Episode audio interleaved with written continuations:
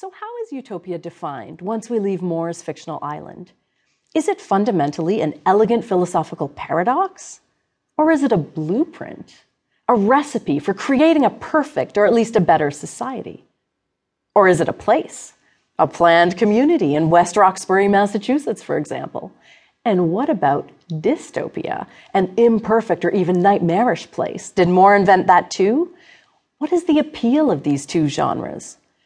Why are there so few texts that we can categorically call utopia, and so very, very many of their not quite opposite dystopia, especially since the 1930s? And what does it mean that dystopia is now the prevalent impulse in young adult literature? Now, before we get too deeply into these questions, I want to tell you a story. I'm an English professor, so I always like to start with a story if possible. Now, this is a really short story, only four or five pages long, but I'll summarize it for you.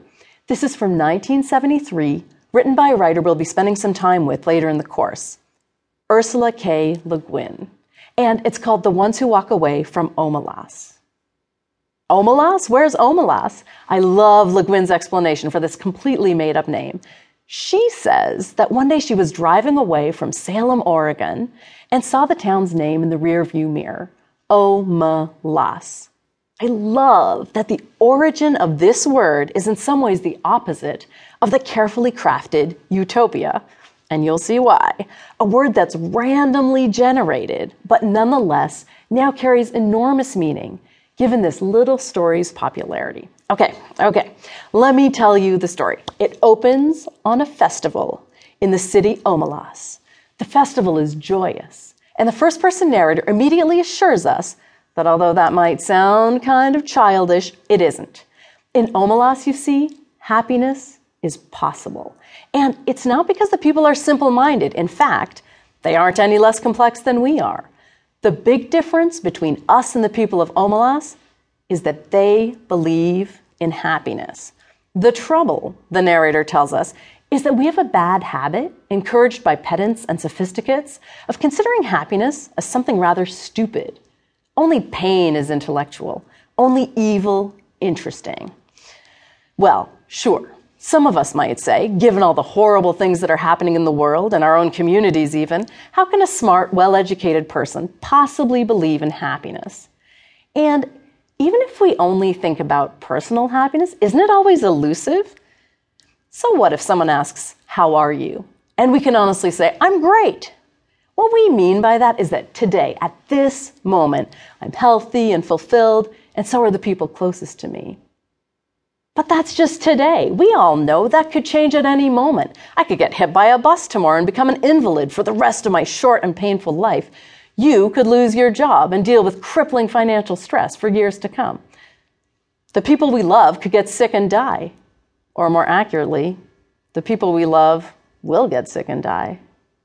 And there are more global fears. A pandemic could break out and throw our entire society into chaos as could an electromagnetic pulse that destroys our electronics, or a series of extreme weather events, a meteor, nuclear weapon, aggressive aliens, a recognition that Earth's government, military, or elected are leading us into a very dark future of conformity, surveillance, economic disparity.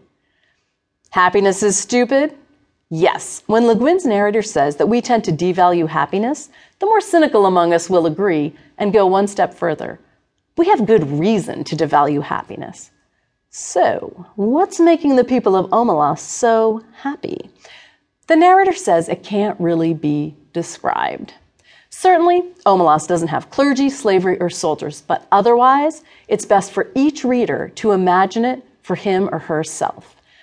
Maybe Omelas has amazingly advanced technology, or maybe it's fairly pastoral.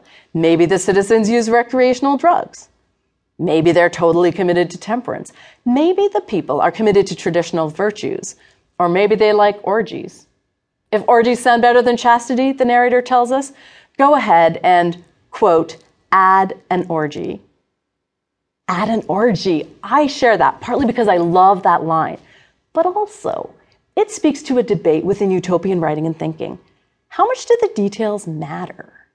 In conceptualizing a better place, is a writer required to carefully document all the details of a highly functional society?